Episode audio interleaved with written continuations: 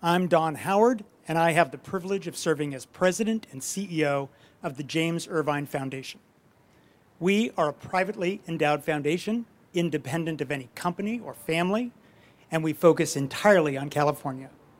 Our singular goal is a California where all low-income workers have the power to advance economically. This year, we will provide $180 million in grants toward that goal. I want to thank Zocalo Public Square for hosting tonight's event and others like it around California. The events are about what makes a good job, and that's something we think a lot about at the foundation. One out of every three Californians is paid low wages. Many lack benefits, control over their schedules, and any advancement opportunities. Even worse, too many workers face unhealthy conditions on the job and are afraid to speak out for fear of retaliation. That's just not fair, and it's not the California we want or need. We need more, not fewer, equitable paths to the middle class. That's why I'm grateful we can support organizations in California that are helping low-wage workers to protect their rights and advocate for better jobs. Workers need a voice on the job, in their communities, and here at the state capitol. Nonprofits and foundations can partner with governments to help bring that voice to policymaking and to ensure equitable implementation of laws. I'm grateful Sara's voice will be part of today's discussion, and I'm grateful for the participation and leadership from Senator Durazo and Assistant Chief Labor Commissioner Yu. We're excited to partner with Zocalo to present this essential conversation. I'll now turn it over to Moira Shourie from Zocalo Public Square. Thank you, Don. Hello, and good evening, everyone. I'm Moira Shourie, and I'm the Executive Director of Zocalo Public Square, an Arizona State University media enterprise. At Zocalo, our mission is to connect people to ideas and to one another. Our content is free, and everyone is welcome. We publish original writing and present conversations like this one. We were founded in 2003, and we are now celebrating our 20th year. You can find us at zocalopublicsquare.org, on podcast platforms, and on YouTube, so please subscribe for our latest programs. We're excited to be here in Sacramento on the steps of the California State Capitol to continue our series, What is a Good Job Now? with the support of the James Irvine Foundation. This series focuses on workers in the low-wage sectors of California's economy in communities across the state. Through public programs and essays grounded in workers' experiences and realities, we explore how to make the hardest jobs more rewarding and make life better for those who do them. Tonight's program asks: What is a good job now for fairness in the workplace? I'm pleased to introduce our moderator and my trusted colleague, Joe Mathews. Joe is the California columnist and democracy editor at Zocalo Public Square. He was previously an Irvine Senior Fellow at the New America Foundation and a reporter at The Wall Street Journal, The Baltimore Sun, and The LA Times, where his beats included labor. He is the author of books about Governor Schwarzenegger and about California's governance and constitutional failures. He is the co-founder and co-president of the Global Forum on Modern Direct Democracy, the world's leading network of scholars and practitioners of participatory democracy. His new project, Democracy Local, is a planetary platform focused on how everyday people govern themselves. Over to you, Joe. Thank you so much, Moira. Uh, thank you to Don, the whole Irvine team, for all you do for California.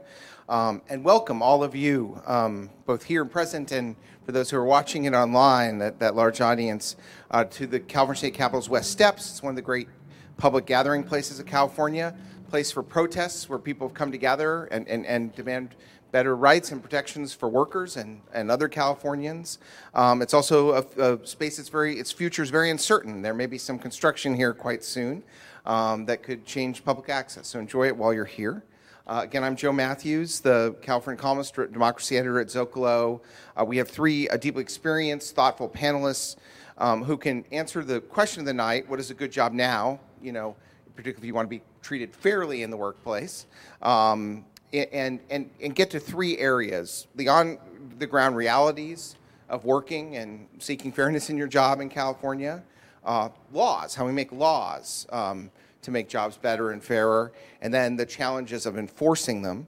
Um, I'll introduce our three panelists. Um, to immediately to my left is Maria Elena Durazo, state senator representing Central and East Los Angeles and the city of Vernon.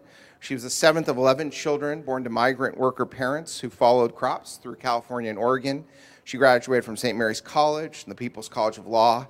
She's really a giant of the labor movement in California. We know her in Los Angeles, where, where Zocalo is based, um, for uh, her many years of running Local 11 of Unite Here, very important union uh, representing um, um, hotel workers now on strike. Um, and the Secretary General, that's the boss, that's the chief, uh, the Secretary Treasurer of the LA County uh, Federation of Labor. Just two of the leadership positions she's held. To her left is Sara Fee, founder and leader of Inland Empire Amazon Workers United. The warehouse workers who seek to transform working conditions give voice, as Don talked about, um, to those who labor inside Amazon facilities. Um, she lives in San Bernardino County, was born and raised in San Diego. Her career has taken many turns. The last two years, she worked at an Amazon Center facility um, at the San Bernardino Airport uh, an air hub. Um, and Daniel Yu is the assistant chief for the field enforcement and judgment enforcement units of the California Labor Commissioner's Office, which is sometimes known as also as the Division of Labor Standards Enforcement. Um, he previously served starting in 2015 in positions including senior deputy labor commissioner, deputy labor commissioner. He's conducted workplace investigations. He has a law degree from NYU. Um, I, and again, um, I want thank you for joining us tonight. As we get into the, the, conversation, I'd like to remind our audience we'll be taking questions towards the end of the program. If you're watching online, you can submit um, your questions to the live chat on YouTube. Um, so let's get started. So, in this conversation, you know, there are, there are kind of two big things you hear a lot about. Um, and we're here at the Capitol, and we hear a lot about how Cal- the state of California has some of the nation's strongest legal protections for workers. Um, just recently, the legislature added a $25 per hour minimum wage for health workers, legislation effort led by Maria Elena. Um, $20 in new protections for fast food workers, five guaranteed paid sick days, up from three for many workers. Um, um, lawmakers even gave their own staff the right to organize a union. But then you go out amongst California and you see um, there's quite a bit of suffering. Um, the various forms of abuse by employers, wage theft is an enormous problem, unpaid overtime, dangerous working conditions, uh, discrimination in the workplace. Um, um, a lot of surveys suggest a rise in retaliation, particularly in, in recent years. So I think a big question is to, to frame is the gap. What's the gap between our, our legislation, our intentions, the policies we put in place, and the realities on the ground? Is it closing? How big is that gap?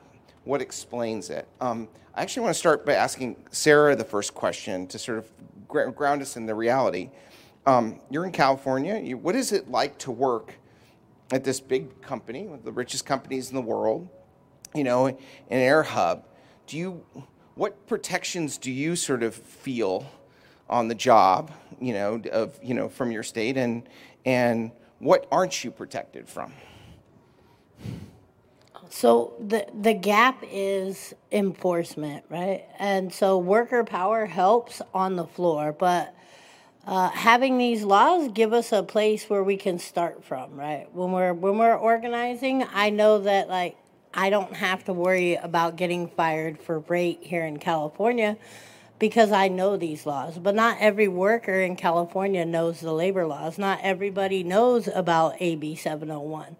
So, in those workplaces where organizing is not taking place, those workers may still be susceptible to uh, the rates being an issue. Well, tell us a little about the, the, the, kind of work you do. You're there at the San Bernardino Airport. Um, there are planes coming in. You're, you're packing planes. You're unloading planes. What is it like? What is, you know, w- you know, what do you worry about? Where, what, what do you feel is unfair or do you feel unsafe about in that context? What's it like to work there? Repetitive motion. Um, there's a lot of repetitive motion, and there's a lot of equipment out there that can be put in these warehouses to make the job safer and make it less hard on our bodies. And uh, my previously previous employer did not purchase those equipment, even though uh, we asked for it. So there, there are things that exist that lift the pallets up off the floor, so you don't have to stoop down to, to grab a heavy box off the floor. You know, it will raise up and then it's more like your body is more centered, the weight is more centered, so less likely to get an injury from that. One last question. If something goes wrong, if you're being treated unfairly, is it clear to you in the workplace who to complain to or how to complain? Uh, no. Uh, HR at uh, Amazon is there to mitigate Amazon's liability in these situations. It's not really there to help workers. So without the, in my experience, without the help from worker centers like uh, the Warehouse Workers Resource Center, um, I wouldn't be able to take any action against Amazon like a, a ULP, which is an unfair labor practice. Is there anyone there to complain to? I mean, these often I've been in some facility, Amazon facilities. They're big. They've got a lot of stuff in them, quite a few machines in them. Not always that many people. Is it? Is it? Did it mean emailing someone or calling someone just to? I mean, to for talk the to a supervisor. For the most part, they tell you to like if you have a complaint. Uh, that may be above what the supervisor is willing to deal with, they will give you a phone number where you call somebody. You go through I don't know, 10 or 12 different prompts, and then you speak to a person, and then nothing happens there also. Uh, okay. Thank you very much. I want to bring Daniel Yu, and again, he's uh, does enforcement, assistant chief of enforcement at uh, the California Labor Commissioner's office. Um, so, Daniel, you know, in this, the, the Maria Elena and her and her friends, and, and are you still in this building ever? Um, there, there's some renovations. Yeah, in January. So keep coming up with some, some laws that people support, they're excited about, um, regulations, and then they come to you. What is the challenge of enforcing in this environment when there's, you know, more, you know, there's more progressive, there are rules to follow, but I mean, how do you do it? Is it, are they doing too much? Are they loading you up with too much? What is the, how do you see this sort of gap between legislation and reality? So, as Sara mentioned, one of the key elements to ensuring that the laws get followed is effective enforcement. And how we see effective enforcement is that part of it is also about when we do an effective enforcement action, it's not only helping the immediate workers that we're trying to recover wages for, but we're also trying to let them know, hey, listen, if this happens in the future, here's what you can do about it. And we're also putting the employer on notice, you know, you got caught for this, make sure that in the future you're compliant with the laws. And we're hoping to also nudge the behavior of the employer community in the area as well. So we're hoping to make each enforcement action more than the specific action itself, which is part of what we're trying to do with both enforcement being uh, simultaneously outreach as well as education as well, while also trying to address the issue for the specific workers we encounter in the workplace. So that's kind of what we looked, that's kind of our approach to enforcement in that we recognize that there's not enough investigators to cover every single violation in California. And frankly, um, there probably won't be that in the future, just given the amount of how big California's economy is, how big California and all the employers and how many employers there are. What we want to do is we want to be as effective as possible, and we want each enforcement action to basically nudge and change the behavior of multiple employers at the same time. So that's what we're trying to aim to do with enforcement actions, and that's how we aim to enforce new legislation as well and new protection for workers. Just to ask something, I, Cal Matters, the, the nonprofit, big newsrooms, biggest California focused newsroom in the state, has done a lot of good work. Reporters like uh, Jeanne Kuang and and uh, Alejandra Reyes uh, Velarde, and and you know they did a big series in the last year that talked about. Um, you know, there were a huge number of vacancies at the state labor commissioner's office, 100. I mean, are you, is, is, is, it's, is it, you're never going to get enough or is it, is, are you, is part of the problem the same problem that so many employers are having? You can't find enough workers with the, with the skills to, to do what you need? What is the, what is the shortage of people and personnel for enforcement? Where does that come from? I think the two things I can share is that one is that for the Labor Commissioner's Office, hiring our vacancies remains our top priority. We want to get as many qualified investigators through our door as possible, train them up, and have them enforce the laws of California. Um, we'll acknowledge that the qualities we're looking for is that these are not easy jobs. Let me just first acknowledge that. Oftentimes, you know, they have to be um, they need to have multiple skill sets, including being able to diffuse, you know, potentially hostile situations, being able to be inquisitive, figure out what's really going on, make connections with the workers, build trust as well. And that's always been fundamentally one of the big uh, challenges in enforcement, which is building and getting worker trust as well. Because to us, that's almost 80% of the investigation work. Where, where do the people who do that work come from? I mean, you know, the police departments can call in the military. Where do you find people to do this work? So actually, in this respect, they come from many different backgrounds. Um, we have folks who come from other state agencies who interact with the public, but really, what we're looking for is a diversity of backgrounds, right? So we have folks who are former uh, workers in the industries themselves who bring critical insight into like how the industries actually operate. We have folks from say the you know nonprofit world who have worked with workers at worker centers, um, and we have folks from more of traditional law enforcement background as well. So we have a variety of backgrounds, but fundamentally the qualities we're looking for is that inquisitive nature, the ability to kind of delve deep into the question, build trust with the workers, and be able to be fair, but you know conduct uh, thorough investigations. Is la- is language skill a big issue? Do you even do you train people in languages? I mean, work, low wage workforce, you know, incredible diversity of languages spoken, and and language comfort is so important for these kinds of conversations. Right. So bilingual qualities are very important to us as well. It's not a requirement for many of our jobs, but certainly if a worker, uh, if a candidate has bilingual language qualities, you know, and we're able to hire them, that's more workers that we're able to serve as well more effectively because, you know, it is it helps kind of build that trust as well. It helps us cut through the communication barrier. Thank you very much, Daniel. Um, now to Senator Durazo. Um, I mean, a similar the similar framing of the question. Now, you you worked at a union, you you fought, you organized, um, you did. I mean, unions do the work of enforcing our labor laws, and you're writing laws. How do you think about this gap?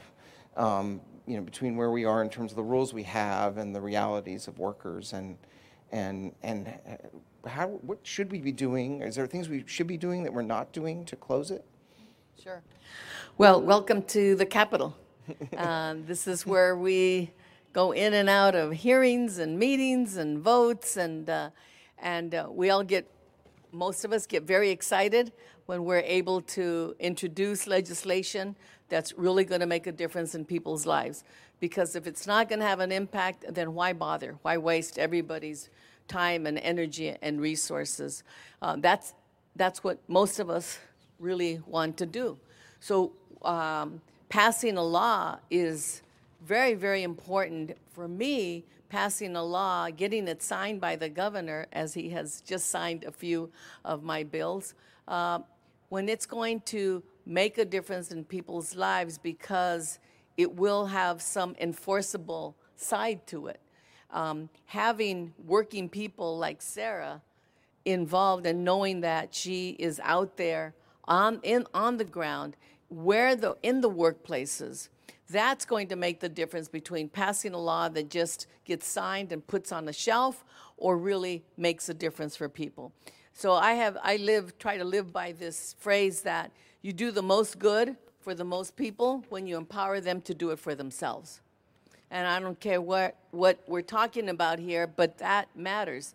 So when Sara has a backup of a law and she organizes her co workers, uh, and then they know that they have Daniel ready to come in if the employer does not respect that, that combination here is what really will make the law impactful it will make a difference in their lives. I also know, being a union organizer, that when you don't have these pieces, then people go day in and day out with um, wage theft. Imagine, not that they're getting uh, less than what they need to survive, the minimum wage is being uh, robbed from them and their families. So to get less than $15 an hour, we had uh, average in the uh, garment industry, which led to my bill, uh, of $5, an average of $5 an hour.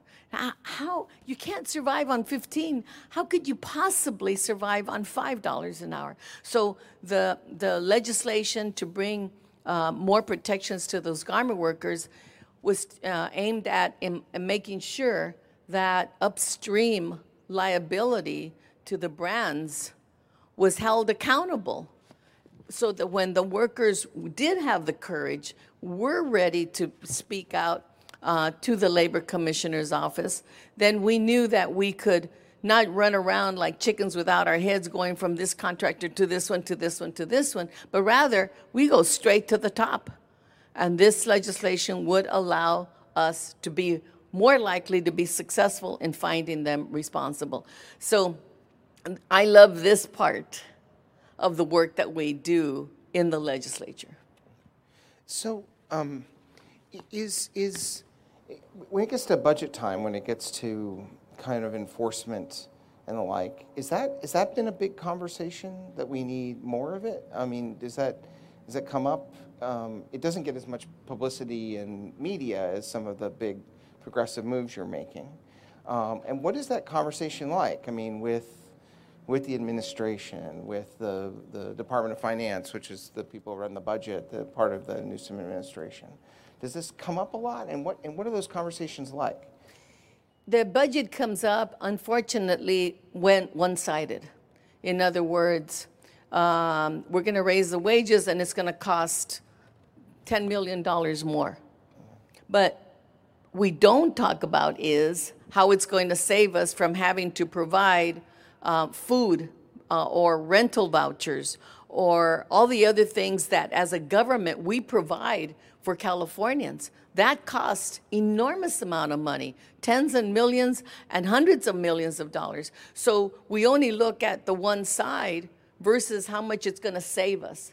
And that's what's missing most of the time from the budget. Of course, we have to be mindful of our budget, but one is how do what good is that uh, budget uh, item? What's it going to do as a good thing for California?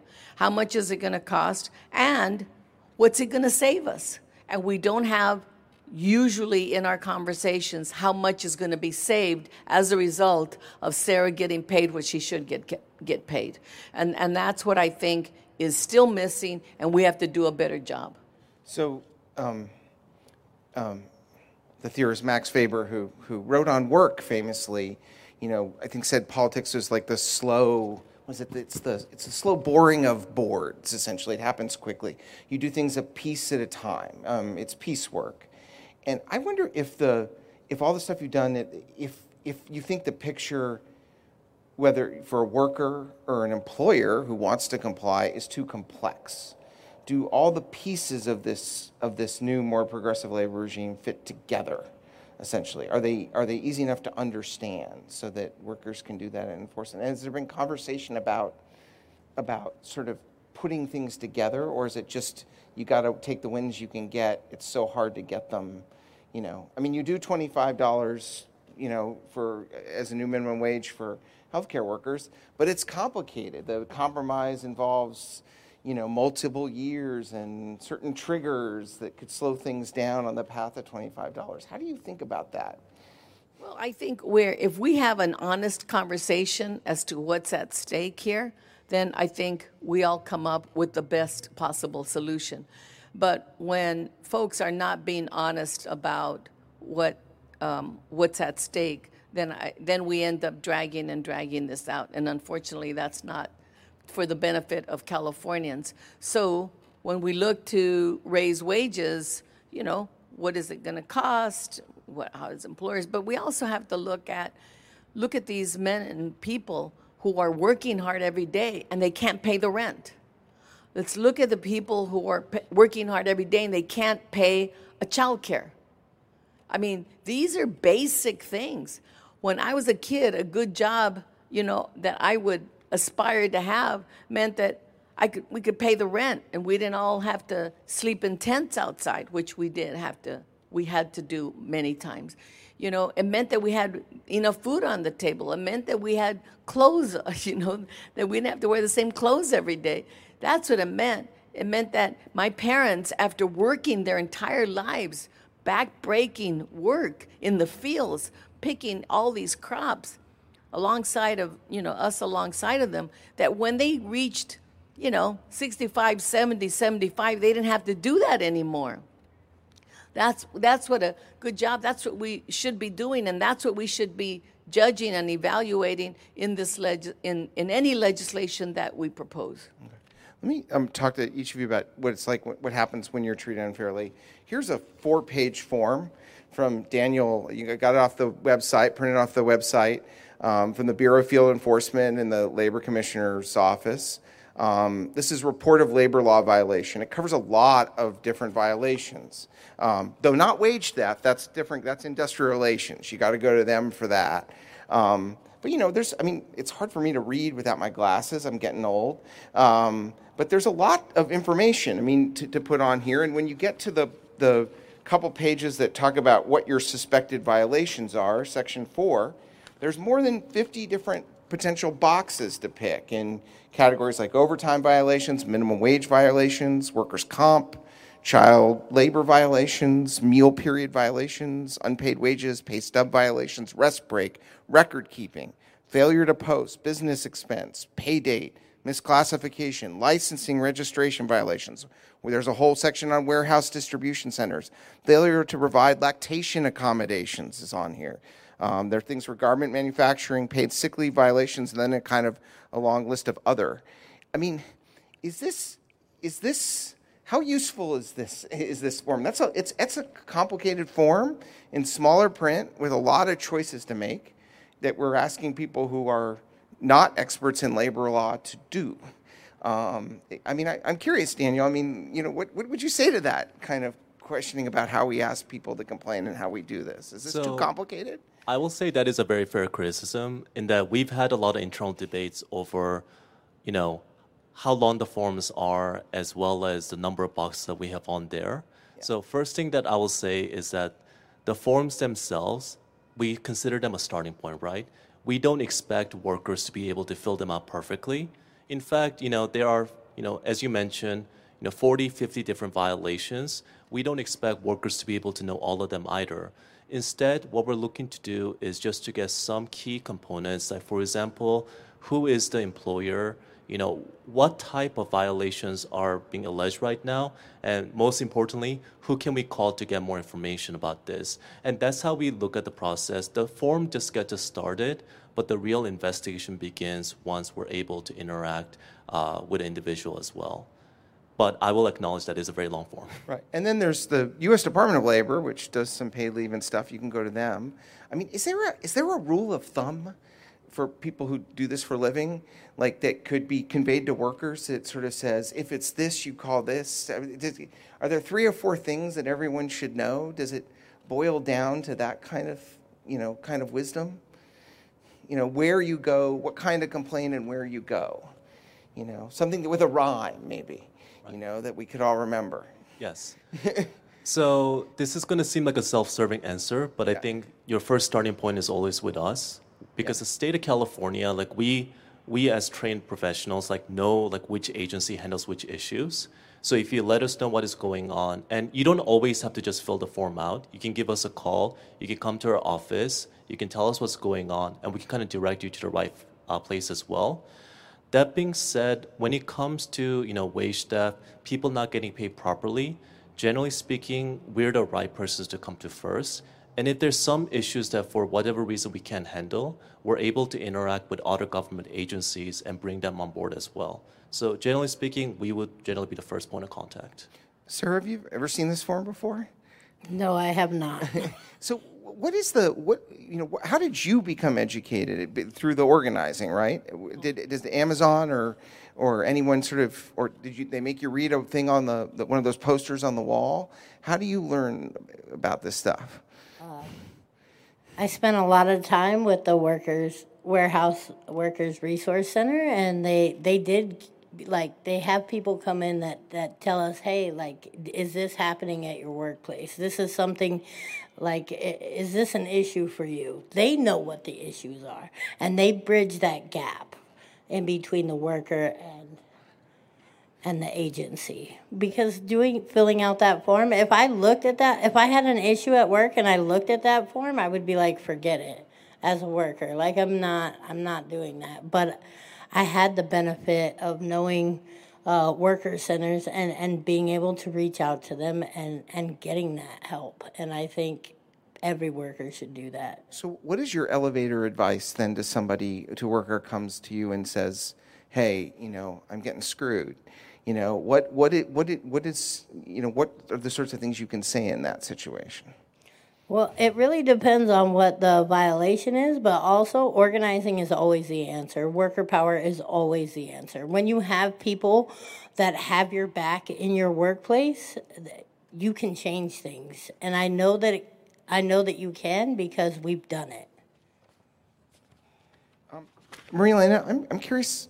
People must call your office um, because you're a state senator, and because a lot of people know you from even before your time in the state senator when they've got a problem at work or on the job. Um, what do you say? What is the short things that you say to people? What do you advise? You know, particularly low-wage workers we're talking about that. You know, if something's happened to them, what do you what do you tell them? Well, let me just say that I don't think it's the four-page or six-page um, um, f- form that they have to fill out that would keep them from um, standing up for their rights. What really is the problem in industry after industry after industry, where there's abuse, where there's mass violations, is retaliation.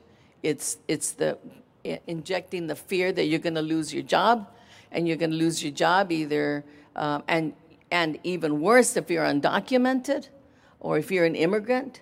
Uh, those are the things that um, stop workers from going and and uh, and fighting for their rights. Um, this, you know, this process that Sara's going through, that we could get organizations on the ground and they work with the with the people who uh, are in those jobs uh, to file the complaints. But that's not the biggest problem, and industries know that. Entire industries rely on violations of workplace uh, rights. Entire industries, the garment industry, the landscaping industry, the warehouse industry, uh, restaurant industry, they're entire industries. And it's not because of the form that they are that they hold back. It's because they know that when they assert their rights, they're going to be fired and or risk deportation and or risk a lot of other things. So they're going to be worse off without organizing, without having a, a- an organization like the Warehouse Resource Center or a union, then there's even more prevalent uh, violations. I think there are 47 worker centers in the state that are supposed to bridge that gap, right? Um, we just had a piece in Zocalo this morning, um, uh, published by a, a, a gentleman uh, originally from Guatemala who's uh, was a restaurant worker, um, victim of wage theft. You know, um, you know, he, he went to a worker center in San Francisco uh, where he works um, and got some help in the worker center in filing, uh, putting his, his wage claim on the record. Um, in February 2022, it's now October 2023. Um, he's been told he'll get a hearing, but that's it, doesn't have a date for it. So, I mean, do those worker centers bridge the gap? Maria, I mean, um, Daniel, I mean, what, what do they do? Yes, so I mean, I would say the worker centers are incredibly important in bridging the gap. As Sara mentioned, you know, and I can speak to my own experience as well. When we're the government agency, and based on my personal experience going out there, you know, we convey our sincerity. We try to make the connection with them, but it's always a little bit difficult because we're there for the first time. They've never seen us before, and it just it's just kind of a confusing experience for the workers as well. They don't know if they can trust us, and in some situations, uh, they confuse us for immigration, or the employer tells us tells them that we're immigration as well, despite our best effort to kind of dispel them of that notion. And I think our greatest challenge has been always kind of building that worker trust. And worker centers are just so important in empowering workers, getting them to, I think, kind of understand their rights and just kind of helping bridge that gap, which leads to effective enforcement as well. I think when workers know their rights and they're willing to speak up, despite the fear of retaliation, worker centers enable that, and in turn, that makes for much more effective enforcement results. But isn't there, though, an issue where, like, it's important to have complaints to know where things are coming from. But the number of people in California, the number of complaints, the staffing issues in, in government agencies, um, and you know, and unionization, you know, which it's gaining here in state, but still from a very low base. Doesn't don't we need something different? I mean, chasing complaints isn't, you know, isn't fast and it's time consuming stuff. I mean, do we need different kind of approaches? I mean, sure, Amazon is highly automated thing. Could there be an Amazon of labor enforcement? You know, I mean, companies use companies use um, um, you know, you know, all sorts of uh, surveillance and algorithms and hiring and other things. I mean, can the algorithms be turned and, and developed in favor of sort of trying to predict and show where the problems are so you can focus your limited enforcement resources there? Is anyone doing that? So I won't reveal all of our trade secrets in this conversation. Okay. that being said, I think we are very much aware that you know we don't abide by a strict complaint-based model, and I think we are I think increasingly trying to be proactive in thinking about you know part of our model to enforcement is whatever enforcement we do, we're cognizant that we're working with limited resources and we want there to be a ripple effect and that we want this enforcement action to be more than that of the immediate employer. We want the word to get out to other employers in the industry, to other workers in the industry as well, and hopefully be able to have an impact that's beyond um, just that one case. And part of what we're doing is also doing research and looking to identify, you know, what type of cases might fit within a category as well, and that helps to start to inform our approach to investigations as well. Have you done anything Well, like that? You know, one thing that we did in this last year's budget and this year, it started because of, of COVID, uh, where, you know, the really violations were rampant, even worse, um, where we um, included in our budget funding for workers, um, worker centers, organizations uh, to go out and inform the workers about what their rights were because of COVID. And so what we did was we this last year we extended that to add more money and saying that the organizations on the ground need to be funded so that they do outreach. Hopefully, you know, that outreach then leads to more workers connecting with each other and uh, building the kind of uh, collective uh, strength that they need. You can't just go out and um, accuse the employer of something because you know that there'll be consequences to that. So when you have a backup, so we have uh, funding that went for the domestic workers to be able to reach out to domestic workers um, and keep, you know, keep the battle uh, on that front for health and safety on the job. So one thing that we did was to add funding to be able to do that kind of outreach and uh, and organizing uh, with the workers. Interesting. What about the sort of question of partnerships? I mean, it was seven years ago, I think, when uh, Julie Su, who's now the U.S. Um, Labor Secretary, um, was the was your old boss. Actually, I can't. Now I'm in trouble because I called Julie old, and she's younger than me, so she's definitely not old.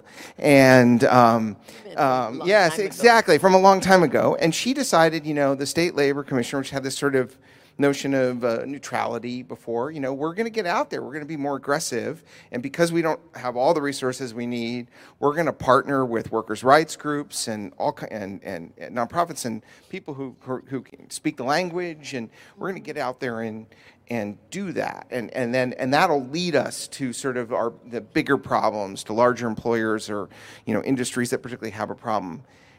Did, did that work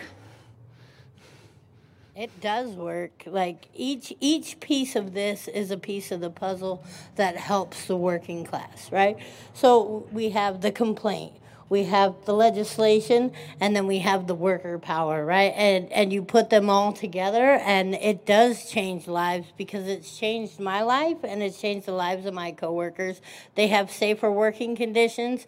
They get paid more money. It's not enough. We're still not there. It's still not a safe place to work. We're still not making enough money, but it's much better than it was, and it does work, and it can happen. And all of these pieces matter.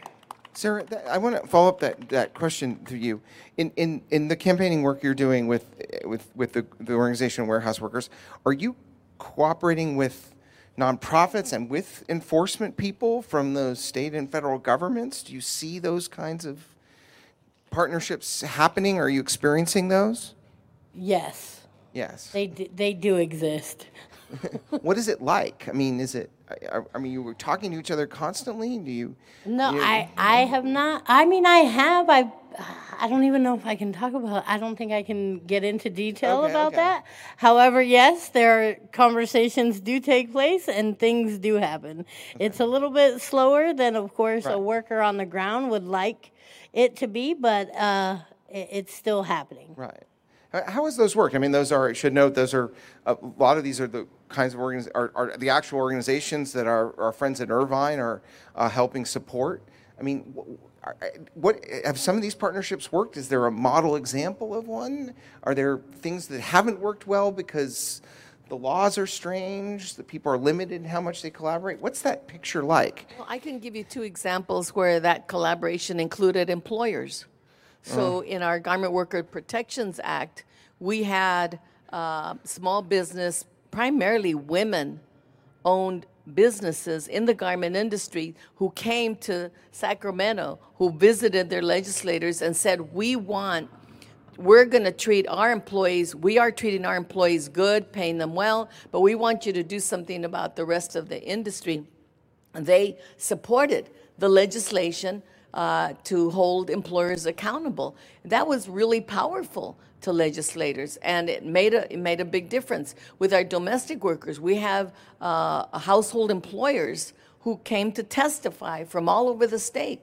So we have uh, we have the ability to bring voices to the table and also to make it clear that in California we will not tolerate uh, wage theft. We will not tolerate retaliation.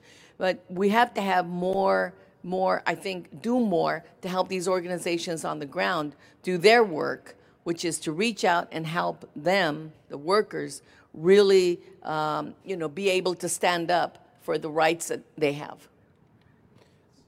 And I'd agree with everything folks have mentioned. I would say that these partnerships have been highly effective. As we mentioned before, um, one of the greatest challenge when it comes to labor law investigations is wor- getting workers' trust, right? Getting the trust of current and former workers. And by working together in partnership with worker centers, we were not only able to identify some of the most major violators which have been shaking up the industry, but also to be able to help build worker trust, you know, help build, uh, you know, worker um, trust that, you know, that they'll be supported throughout this process against retaliation, that, you know, there's somebody who is willing to listen to them, who's willing to help, you know, figure out the answer to all of these violations they're facing as well. And that's something that's been really paramount in us being able to move many of these cases forward. And some of our most significant enforcement actions have been through a direct result of this partnership. And one example I will provide is we recently had, or in a, over the course of several, a few years ago, we had an enforcement action against a janitorial subcontractor, which had a lot of janitorial workers, which was working a lot of unpaid overtime, below minimum wage, not getting breaks, and they all worked for Cheesecake Factory locations. So now, under more conventional labor theory, we'd hold the subcontractor liable because they're direct employers, but the subcontractor um, did not have enough money to pay for all of these unpaid wages and penalties that these workers were owed. But because we were thinking strategically, we were looking to utilize all the tools that the legislature gave us and looking to see what type of impact that we can make to really help support the workers. We were able to attach the liability to Cheesecake Factory because they're a client employer, because they decided to contract with this general contractor who broke the law. So Cheesecake Factory instead assumed the liability, and we have to let you know that you know this was impactful not just for the workers that we recover wages for, but also in terms of the industry as well. In that, in the janitorial industry, it did make headlines not just with the workers, although that's very important, but in the industry as well. We heard from many janitorial contractors that this was kind of the talk of the industry, that they were talking to their clients about their risk exposure and reassuring them that no, we don't break the law, we do everything correctly, we pay overtime, we pay minimum wage. And in fact, for some lawful employers, they said thank you to us, which was really a first. Most employers don't say thank you to us for really just kind of enforcing the law. So we think it was very successful. We're, we're going to go to questions, but I want to get one question in before the audience. Just a very practical question that I heard from people. Um, I hear from people a lot in, in, in, in the advance of this, which is if you're if you, you you're taking a job, it's not the best wage. Maybe you have uh, these day and age, you might have choice between a couple different jobs, right? That since people are short of workers, and and and you're when you go and look at you know the, these jobs, are there signs, are there tells that people should look for and say, you know, this place, this I see this thing and, and it's or I hear this thing, and it, it means I have a good chance of being treated fairly, and also warning signs like if you see this this, you know, maybe stay away. You're you're not going to be treated well there. So I say this with a caveat that this is not always the case, but two red flags that we've seen is if your employer pays you late and if the employer does not give you an accurate pay stub, those are red, red flags. How about you? Have you? What are the red flags you've seen? When when you start a new job, there's a honeymoon phase, right? So your employer is going to tell you, "Hey, you can be a manager. Hey, you can make more money. Hey, this is going to be a good thing for you." And then you're there for a few months, and you're like, "Wait a minute." uh, maybe some of these things are not true, and so it may start off with you thinking that it's a good place to be, but after being there for a while, it, it's not. Is, is there is there a thing is there a thing you advise at that moment actually? At that moment? I, the, the gentleman who wrote for us the restaurant worker said his first year was pretty good. It was this pop up restaurant. And then you know he started to get yelling at for no reason. It was like this where the moment where it started to go south. Are there things you can do at the moment where it starts to go south that make a difference you know in protecting yourself? Organize. Amen. Amen. I would also add document in that if you start to see patterns, document that, write it down, write down when that happened, because that might be really useful to us later on in investigation. yeah So uh, we just, uh, thank you to the governor, just signed a bill about UC uh, service workers. University and, of California And yeah. the, uh, s- the unionized workers now have the right, could be the first time in the country, now have the right to file a complaint on behalf of workers contracted out, non-union workers doing the same work if they don't get the same wages and benefits and everything else that the unionized worker has. So it's the first time that you they could actually have, while their conditions may be below what somebody else's, that union worker can file the complaint for them. And that's a really empowering thing to create unity in the workplace because that's what's the most important thing to that we need. Uh, we have some questions from our online chat room. Meanwhile, if anyone here in the audience has a question, please come right up to me. Um, be prepared to say your name and uh, ask your question to the panelist. So, we're going to start with a question Is there a sector of the California economy that sees more workplace complaints than other sectors? Yes.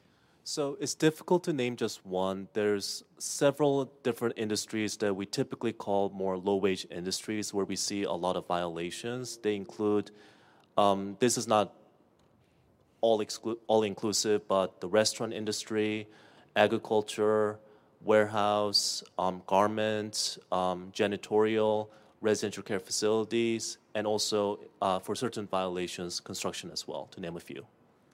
Thank you. The next question, uh, also online, uh, from our on, uh, online audience, and it's for Sara. What has been the hardest part of your organizing experience?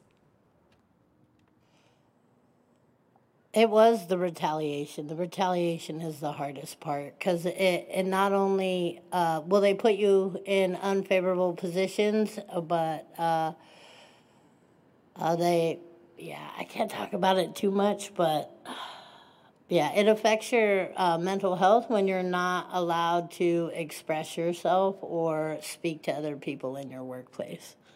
So that is definitely the hardest part. Um, but also, it's worth it's worth it. It's worth standing up. It's worth being that voice. It's also worth it. Um, a question for Senator uh, Durazo. Was there a particular person's story that inspired you to get into union organizing? Um, my story, my story of my family working in the fields, my story of our entire family as kids growing up, working in the fields, moving from town to town, um, seeing my parents work as hard as they can, and yet when they couldn't work anymore, had so little to be able to survive on. That was every step was was wrong, but every step was also good because we learned to back each other up as a family, and I think that's why I became a union organizer. Um, there's a question, um, I, I believe it's for Daniel.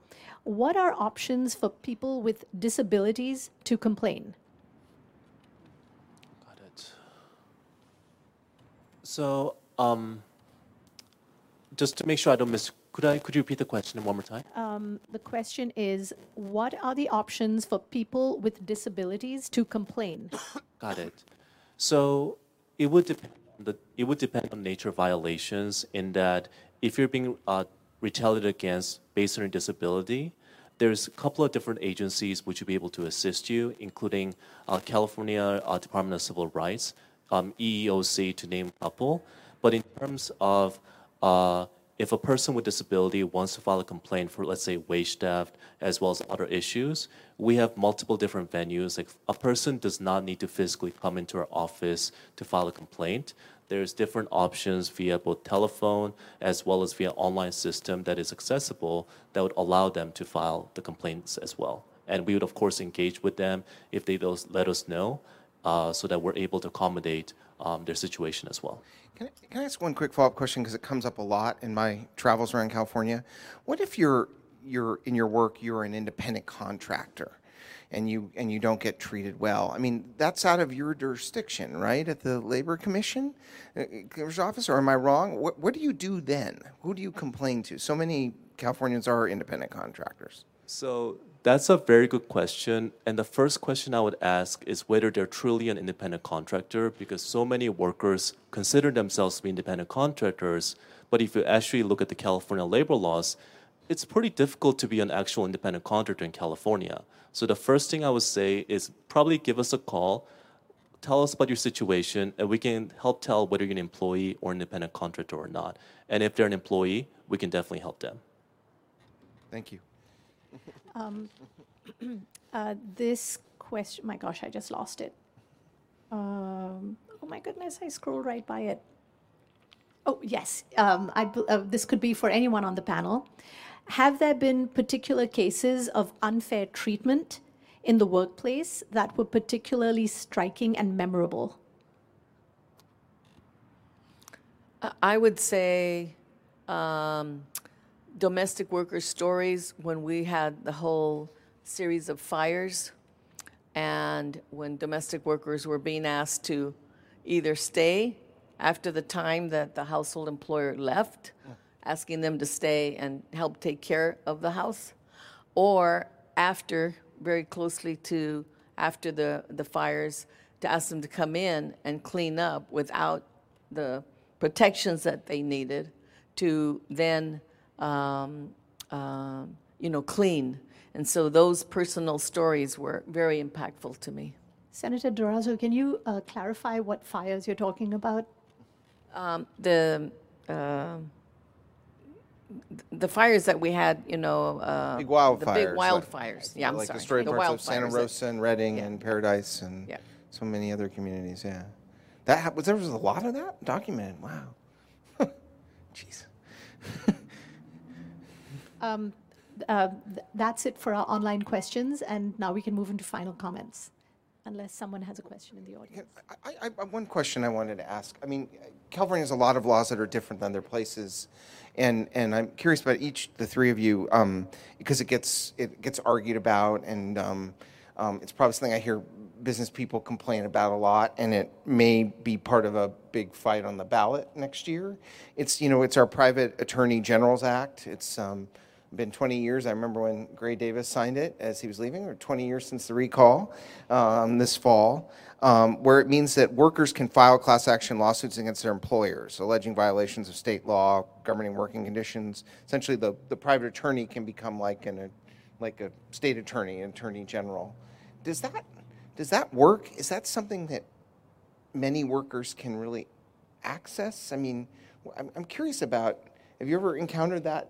First, anyone ever suggested to you that this law, and, and you know, with the workers that you know, they've worked with, have not been doing well? I mean, I've had a few ideas when it comes to some class action stuff, but uh, that particularly, no, I didn't. I'm curious how Maria Elena and Daniel think about that, that law. I am so sorry, but this is actually one question I can't comment on because I help oversee part of our enforcement work with PAGA. Okay, okay, fair enough. Well, uh, I've seen it work. Uh-huh. I've seen it work because can you imagine the process? We just got a, a, a little bit of an idea of the process to go worker one yeah. by one by one. And when you have entire industries uh, and employers participating in illegal illegally, uh, you know, um, not respecting the laws, uh, then uh, what you need is something that's much stronger. You need something that's stronger that says, I don't have to go through this worker by worker. It's clear. We have evidence that this is rampant in this workplace. Then we should uh, be able to do the class class uh, actions. It's the attorney out there hunting, though. You've seen the the the well, regular worker were, gets together with a few. But if there were if there weren't these mass uh, prevalent yeah. violations, there's nothing to worry about. The the problem is, like I said earlier, there are entire industries, entire industries, not one bad employer, not two bad employers, but entire industries. If we don't have a way to do this in a much uh, bigger way uh, to enforce the laws, then it's going to continue. Uh, and we have to have more, more tools and find, figure out different ways, more creative ways uh, to show that we want this to stop in California. Okay. We are a great state. Stop with the violation of these labor laws. Okay. I think we'll try to end it there. It's time for us to close. Um, conversation can continue here in person and, and, and online and at zocalopublicsquare.com. Um, thank you for the, the, audience for joining us tonight. It's a beautiful night and the weather's not too hot and not too steamy here in uh, Sacramento, which isn't always the case. Um, you'll find a summary of this talk um, at zocalopublicsquare.org um, by tomorrow. Zocalo, Z O C A L O. Um, plus interviews with all our panelists um, in the green room. Um, please subscribe to Zocalo's newsletter, podcast, social media, and follow us on YouTube for more great conversations. This program is part of Zocalo's series, What is a Good Job Now, supported by the James Irvine Foundation. I hope you'll join us uh, for future programs as the series continues, I believe next in LA, with the question of what is a good job now for the formerly incarcerated. After that, we're going to do Salinas and Ag. Um, Senator Durazo, Sara, Daniel, thank you so much for joining us tonight, for all the great information. Um, everyone, please give our guests another round of applause. Thank you, Joe.